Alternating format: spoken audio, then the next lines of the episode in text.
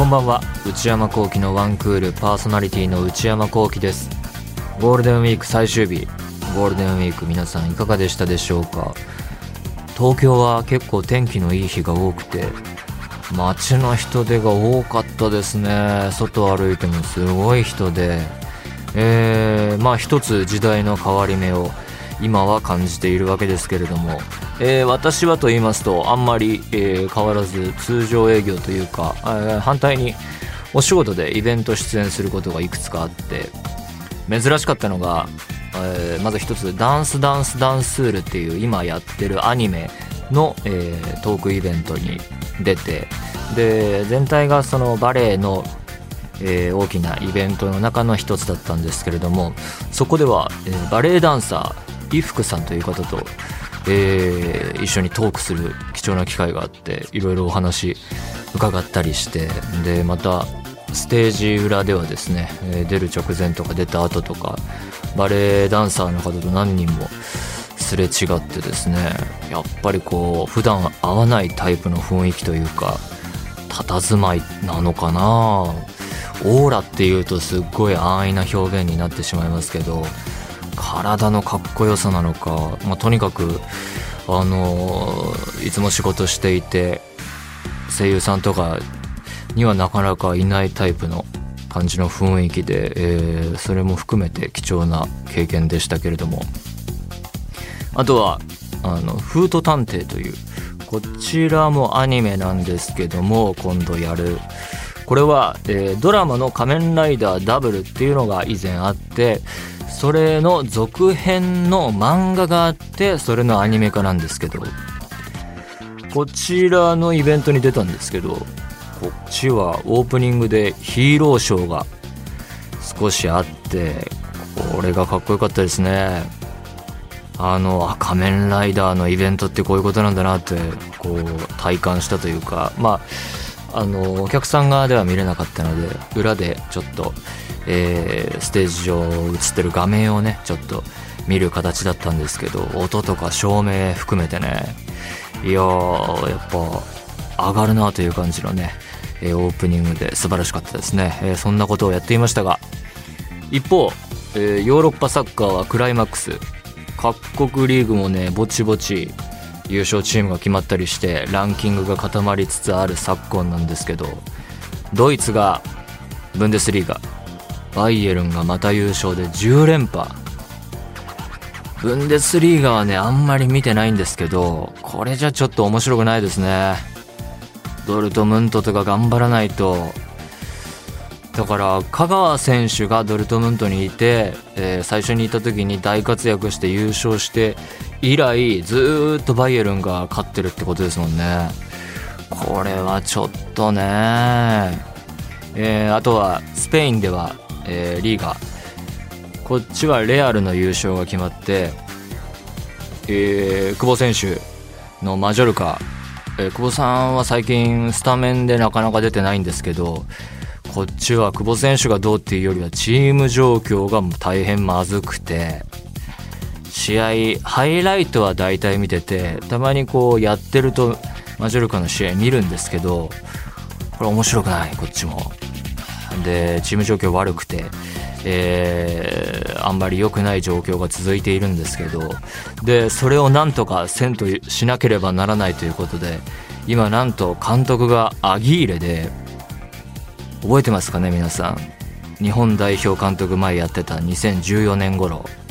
アギーレどうなったかも覚えてますかね。八百長疑惑が持ち上がって、で裁判が始まるかもしれないっていうんで解任されたんですよね。あの時あの裁判どうなったんですかね、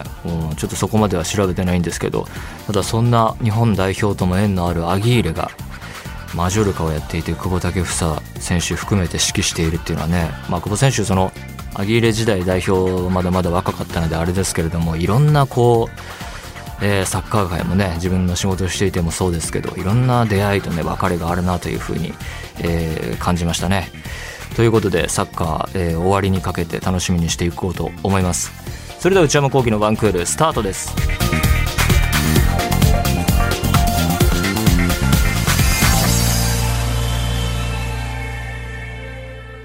それではメールを紹介します。ラジオネームあじさちゃんさんからいただきました。内山さん、スタッフの皆さん、こんばんは。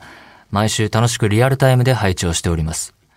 前回シャープ380でゴールデンウィーク事情をお話しされてましたが、司会に勤めている私が風物詩のように感じることがあります。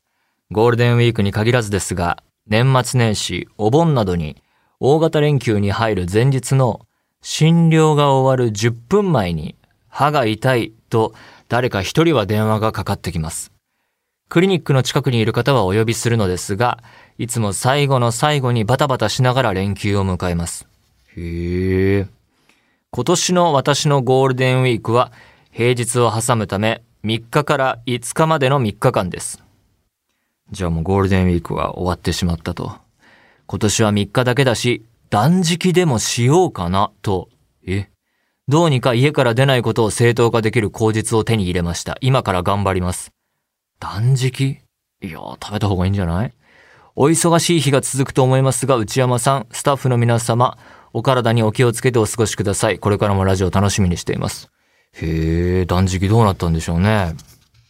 ということで、司会に勤めている方、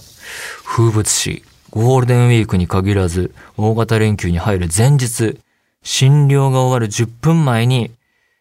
急な電話がかかってくると。そんなことあるんだ。それが見てもらえるのかどうかというと、クリニックの近くにいる方はお呼びするのですが、すぐ来れる人は、しょうがないって見てあげるのかな。優しいですね。でも、完全予約制なんでって断られるパターンもありそうですもんね。歯医者、3日から5日までの3日間か。どうなんでしょうね。全国的に、普通にカレンダー通りに休みにするのか、もうまとめてゴールデンウィークは一気に休むぞっていう歯医者さんもあるのか。ただ僕も歯医者たまに行く中で、その予約取る側として思うのは、あれですね、歯医者さんだけではどうにもできない問題っていうのがあって、歯医者さんで治療をして、詰め物が必要になって、詰め物を作る歯科技工士さんの方の業者さんが、休みに入っちゃうんでっていう事情を聞いて、予約取れる取れないみたいな時があったので、だからそういうところとも連動するのかな。僕もなんか仕事してて、台本が必要なんですけど、台本を印刷する印刷所が休みだからとか、印刷所がどうだからみたいな話はたまにスタッフの人から聞いたりするんで、そこが休みになるかどうかって、そこと関係している会社が動いてる動いてないで、やったところで自分たちの仕事がコンプリートできないから、じゃあ休むかみたいなパターンもね、あるでしょうからね、様々な事情はあると思いますが。ラジオネームよはるさんからいただきました。内山さん、スタッフの皆さん、こんばんは。だいぶ暖かい日が続くようになりましたが、いかがお過ごしでしょうか。いつも内山さんが楽しくお話しされていることから欧州サッカーに興味を持ち、今日もね、オープニングでちょこちょこ話してしまいましたが、わからないながらもまずは見てみようということで、配信サブスクに加入する決意をしました。私はつい最近こちらの番組をシャープ1から聞き始め、現在は2019年あたりの内山さんのお話を聞きつつ、最新回も都度聞いているという状況です。内山さんのお話の中で興味を持った、UEFA チャンピオンズリーグ、ブンデスリーガ、プレミアリーグの3つが見たいなと思い、聞いている過去の情報のまま深く考えずにダゾーンに加入したのですが、なんとびっくり、2022年現在はこの3つはどれも違う配信サービスに登録しないと見られないのですね。チャンピオンズリーグがワウワウで、ブンデスリーグがアマゾンのアマゾンのスカパーなんだったかな。とにかくアマゾンビデオの中になんかあった気がするな。僕も入ってますね、全部。プレミアリーグはまだゾーンでまからえますね。確かそんな感じだったと思います。私の加入したダゾーンではプレミアリーグしか見られないようで、いや、プレミアリーグだけってことはないですけどね。他2つを見るために、さらに、他他サービスに加入するか、いや、まだ欧州サッカーにはまれるかもわからないのにどうしようと悩んでいます。今になって内山さんがサッカーは放映権の問題で配信状況が変わるから加入の際はよく考えた方がいいとおっしゃっていたことを思い出し、そのアドバイスを遅ればせながら痛感しています。この放映権が毎シーズン状況が変わるので、じゃあ自分の趣味に合ったものを選んだから今年のこのままずっと行けばいいやっていうとそうでもなくて、シーズン開始直前に発表されたりするから、そこでね、急に右往左往し出すんですよね、みんな。欧州サッカー好きの内山さんから、上記3つのどれがおすすめなどありましたらぜひご意見をいただければ嬉しいです。全部おすすめであれば全部見られるように覚悟を決めて加入します。笑い。それでは今後もラジオを楽しみにしています。お体等ご自愛くださいませ。これおすすめっていうのは人に勧めるのは難しいですね。どんな観点でサッカーを好きになるかっていうのはわからないですからね。国に興味を持って、その国旅行行ったことあって、その国の文化とかも好きだから、サッカーもその国のものが見てみたいっていうんだったら、わかりやすいですね。そこの、サッカーリーグ見ると、いろんな自分の趣味ともつながるだろうし、そういう風に進むのもいいですし、だからどれがおすすめっていうのは難しい。ただ僕がサッカー好きとして、チームの勢いとか強さとか、単純な今ですよ、現在のレベルの高さという観点から言うのであれば、プレミアリーグ一択。まあだからチャンピオンズリーグは、各国上位チーム決戦なんで、ずーっとやるわけではないので、その3つで比べてもしょうがないっていう部分もありますけれども、この3つの中から言うんだったらプレミア。とりあえずはプレミアリーグ。これなぜか。単純に僕の目線から言うと一番レベルが高い。そして、優勝チームがあんまり固定化されない。で、レベルが高いということの証拠に、チャンピオンズリーグ見ててもですね、プレミアリーグが大体結構上の方来てますし、今シーズンどの試合一番見るべきだったかって言ったら、やっぱりプレミアリーグにおけるリバプール対シティ。この2強チームの、キレキレの状況での戦いが、今のヨーロッパサッカー見るんだったらこの試合見ろっていう一つになってくると思うので、プレミアリーグですかね。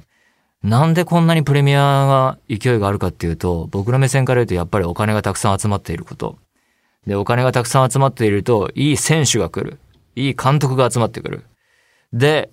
そういったものも含めて最新の戦術が、駆使されて、もう本当プレイヤーたちが、フォワードだろうがディフェンダーだろうが何でもできる人たちが集まっていて、どんなところからでも点を取れるチーム同士の戦いっていうのが見応えがありますね。キーパーでさえも足元が上手くて、上手くないと上にはいけないっていう状況になってるんで、あとプレミアは、下位チーム、順位が下の方のチームも上位チームにあっさり勝っちゃうこととかも全然あるんで、上位チームが全く気を抜けないっていうところが見どころ。プレミアは試合数多い、そもそも多い上に、上の方のチームはチャンピオンズリーグだったり、ヨーロッパリーグだったり、試合が年々増えているので、強い選手集めたところで、強い選手、エースが怪我してしまって、その 100%、120% の戦術をずっと持ち続けられない。一シーズン通してずっと強いっていうのが本当に難しいっていうのは、各国リーグそうですけど、特にプレミア、上位勢の試合数の多さ、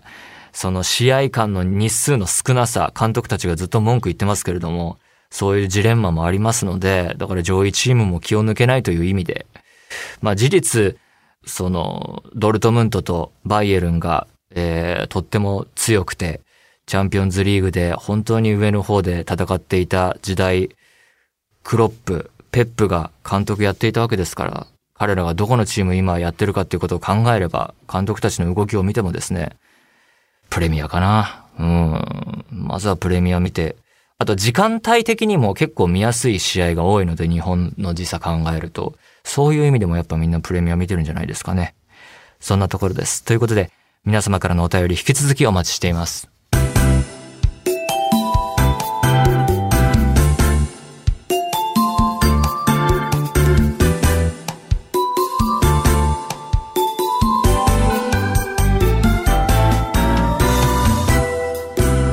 内山昂輝のワンクール。新生活応援、春のお便り。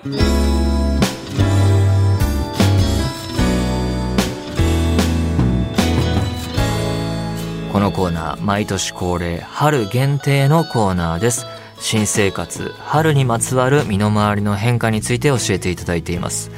まあとりあえず、5月病という言葉もあるような5月に入りましたけれども、とりあえずはゴールデンウィークで、4月から新生活始まると、とりあえずゴールデンウィークまで頑張ろうということで4月を乗り切って、ゴールデンウィーク明けにいろいろまた、心身ともに変化があるかもしれませんので、5月もやっていこうと思います。ラジオネームさゆさんからいただきました。4月の終わり27日にいただいたメールだそうで、内山さんこんばんは。いつもラジオ楽しく拝聴しております。もう5月に入ろうとしていますが、目標を決めて4月からやろうと思っていたことが未だに実行できていません。資格の勉強、模様替え、作品を作る、見ようと貯めていた映画やドラマの配信を見る、何一つ実行できていません。時間がある時にやろうという決意だけは日々しているのですが、いざその時がやってくると体が動かず、やろうと思う気力も一切湧いてきません。疲れが一気にやってきて常に眠い、そんな感じです。これが仕事の日だとシャキッと動くことができるのですが、家に着いた瞬間、休日になると急に気が抜け体が動かなくなります。その中でも唯一できることはゲームだけです。こんなことばかりしているので何も進まず、見なきゃいけないものも溜まっていく一方、こんな怠惰な生活を過ごしてしまうことがとても情けなく思ってはいて、抜け出したいともすごく思っているのですが、どうしても抜け出せないのです。昔はこんなことなかったのに、最近は何をするにもなぜか面倒に思えて疲れてしまうのです。買い物をすることや食事をすることも時々しんどく思える時があります。インスタでキラキラした毎日を送っている同級生たちを見ると、自分との生活を比較してしまい、ああ何やってんだろうと余計に気が沈んでしまいます。当然人それぞれではあり、自分次第にはなってくるのですが、内山さんはこんな時どう気持ちを切り替えてやろうと思ったことを実行しているのでしょうか。人と比べることや違いを見て落ち込むことはありますでしょうか。まもなくまた新しい1ヶ月がやってきますが、どうにかこの重苦しい気を払い、やろうと思っていることを楽しみながらできるようになれたらいいなと思っています。長文失礼しました。やろうと思っていることがたくさんあると。まず、この4月からやろうと思っていたことは、本当に、やらなきゃいけないことなのかっていうのはありますよね。基本なんか、なんだろうな、やらなきゃいけないことって、別にやらなくてもいいことかもしれないし、資格の勉強は、仕事とか自分の趣味で必要なことなのかな。資格の勉強とかは、本当にやるべきことがあるとするならば、で、なおかつ、なかなか、時間があるとき動かない、眠いとかっていう状況があるなら、一つ外部へ委託するとかね。何か学校があって、そこの予約取っちゃったからもうスケジュール帳書いたし行かなきゃいけないっていう風な習慣づけというか、強制を働かせるっていうことが一つあるかね。こんな時どう気持ちを切り替えてやろうと思ったことを実行しているっていうことの答えに対しては、もう自分から気持ちを切り替えるっていうよりは外部から自分に働きかけるっていうか、強制性を導入して、資格の勉強とかはそういうことが言えるかな。模様替えは別にやってもやんなくてもいいんじゃないのかなと思います。作品を作るっていうのは何なのかがさっぱりわからない。何の作品を作るのかがわかんないから何とも言い難い。そのやるべきことかどうかがわからない。見ようと貯めていた映画やドラマの配信を見るは別に見ても見なくてもいいんじゃないですかね。見たいものは見るし、見る気にならないものは見ないしというあたりで。これも仕事かどうかは分かんないですけど、基本的にこの文面だけから伝わってくるのは趣味の問題だから、別にやらなきゃっていう気持ちで苦しくなる必要はない。ということで、あとは、何一つ実行できないけど、こういう考え方もあるのではないかと提案し、仕事の日だとシャキッと動くことができる。仕事だもんね。休日に体が動かないっていうのは誰しもそういうことはあるんじゃないでしょうか。見なきゃいけないものっていうのがどの程度見なきゃいけないものなのか、仕事の問題なのか、趣味の問題なのか、趣味は別にやんなくても死なないですからね。こんな怠惰な生活を過ごしてしまうことがとても情けなく思ってはいて、抜け出したいとも思っているが、ね、人と比べることや違いを見て落ち込むことはありますでしょうか。人と比べる、どういう時に何のことで人と比べるんだろうな。インスタでキラキラ、僕の同級生たちはインスタでキラキラしたてかインスタやってなさそうだし、Facebook とかやってんのかな。ただその友達の SNS ってほぼほぼ知らないし見ないので、キラキラした毎日は送っていないだろうし、そういう意味で自分との生活を比較する機会がないから人と比べない。違いを見て落ち込む。時と場合によりますかね。何の件で落ち込むのか。自分との生活は、自分は自分だから、人によっていろいろ事情はあるだろうしね。家に着いた瞬間、あるいは休日になると急に気が抜け体が動かなくなるっていうのも、頑張らなきゃいけない瞬間なのかもしれないけど、本当に仕事が忙しくて、体が動かないってこともあるだろうから、別に動かなきゃいけないっていうわけでもないだろうし、だから僕が考えるのはそのあたりですかね。本当にこの買い物することや食事をすることも時々しんどく思えて、もう何にもやる気が起きないってなっちゃったら、それはこうメンタルの専門のところ行って相談した方がいいと思いますね。本当に、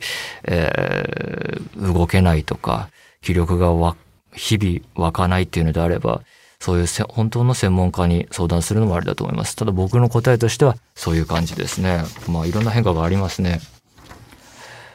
ラジオネーム、マヨパンさんからいただきました。内山さん、スタッフの皆さんこんばんは。毎週楽しみに YouTube で拝聴しています。そうですね。この番組一応 YouTube でも全部上げてますからね。私は今年の4月で社会人4年目になりました。障害児の福祉型入所施設で働いているのですが、仲の良かった同期が昨年度末で辞めてしまい、心細さと不安を抱きながら、子供たちの支援に携わる毎日です。もともと人とコミュニケーションを取ることが得意な方ではなく、職場で心置きなく話せるのはその辞めてしまった同期だけでした。しかし、嘆いても同期は戻ってこないし、死の子の言っていられる状況ではないので、まずは自分から変わろうと思い、つい先日伸ばしていた髪の毛を切りました。約20センチ、バッサリと切り人生初のショート。先輩や後輩はとても驚いていましたが、中には何かあったと心配してくださる方もいました。笑い。評判はよく、髪を切ってよかったなと思っています。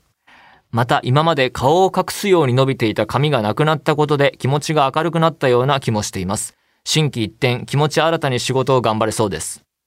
内山さんはこの春に新しく挑戦したいことはありますか？長くなりましたが、季節の変わり目に体調を崩されませんよう願っています。最後までお読みいただきありがとうございました。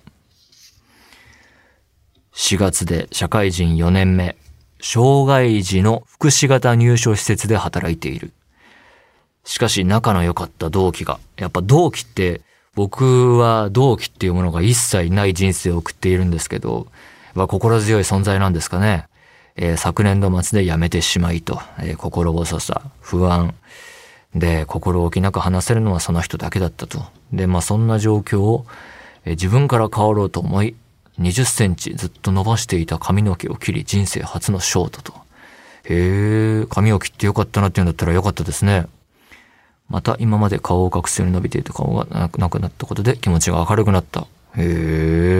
形から入るっていうのも大事な時はあるんでしょうね。形から入るっていうとちゃんとしてないみたいな言い方として使われるけど、儀式的動作とかもそういう部分ありますからね。気持ちじゃなくて形から動かしてみて、そうすると気持ちも動いていくみたいな、そういうメカニズムもあるのかなと思いますが。さて、内山さんはこの春に新しく挑戦したいことはありますか？この春、新しく挑戦。ないですね。何にもない。何にも挑戦したいことはないですね。現状維持をなんとか頑張る。目の前のことをやるだけ。新しく挑戦したい。いや、何にもない。はい。すいません。ということで、こんな感じでもうしばらくやっていこうと思いますので、新生活、春にまつわる身の回りの変化に関するメール送ってきてください。ネガティブなもの、ポジティブなものでもどんな内容でも結構です。以上、新生活応援春のお便りでした。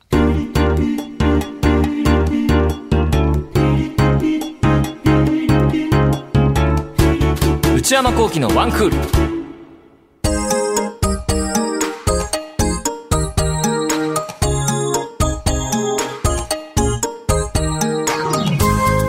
内山昂輝のワンクール、そろそろお別れのお時間です。今週は、投稿コーナー新生活応援春のお便り、やりましたけれども、いかがでしたでしょうか。まあ5月入って、で今日でゴールデンウィークも終わりということで、まあとっくの通り終わってるよっていう人もいると思いますけれども、まあだいたい通常営業に戻っていてですね、5月病本領発揮しだす時期が来ると思いますので、まあそういう面も含めてコーナー活用していただければと思いますけれどもね。今ちょうどまあその気温差っていうか寒暖差は結構あるけど、暖かくて日差しもいい日は、天気いい日、本当気持ちいい、一番こう上着も羽織らずコートも着なくていいっていう意味で身軽でいられる時期なんで、そういう意味で一番いい季節かなと思いますので、まあそうこうしているうちに梅雨が来ると思うので、それまではね、このいい気候を楽しんでいこうではありませんか、という思いでございます。皆様からのメール引き続きお待ちしています。現在募集中のコーナーは新生活春にまつわる身の回りの変化を教えていただく春限定のコーナー新生活応援春のお便り。皆さんおすすめのローカルテレビ番組を募集するローカルどうでしょう。皆さんがどんな毎日を過ごしているのか、一日のスケジュールを教えていただく人生。パリピの皆さんの日常を教えていただく私はパリピ。私内山昂輝に10分喋ってほしいトークテーマを提案していただく内山さんこれで10分お願いします。買い物不詳な私内山昂輝の財布をこじ開けられるような買いな商品をおすすめしていただく内山さんこれ買いです。今抱えている悩みをなるべく詳しく教えていただくお悩みプロファイル。他にも最新の流行を少しだけ覗いてみるトレンドハッシュタグ。私が最近見た映画についてただひたすら語るムビログ。そして話題になっているエンターテインメント作品などの普段は表に出ない関係者の方にお話を伺う中の人インタビュー。これらのコーナーで取り上げてほしい商品や作品、人物なども募集中です。そして内山昂輝オフィシャルノート内山昂輝の踊り場、毎週木曜の夜に更新しています。現在最新の記事は内山映画ランキング2016のあたりを振り返る、映画ランキングの記事を、昨年以来また始めていますので、踊り場公式ツイッター YouTube チャンネルもありますので、そちらもぜひご活用ください。すべてのメールはこちらのアドレスでお願いいたします。 one@joqr.net one@joqr.net。番組公式ツイッターアカウントは@one_joqr です。こちらもぜひチェックしてみてください。この番組はポッドキャストと YouTube でも配信中です。ポッドキャストはポッドキャスト QR、 Spotify、 Amazon Music などで、 YouTube は文化放送エクステンドの公式チャンネルで配信しています。更新は火曜日の夕方の予定です。それではまた来週、さよなら。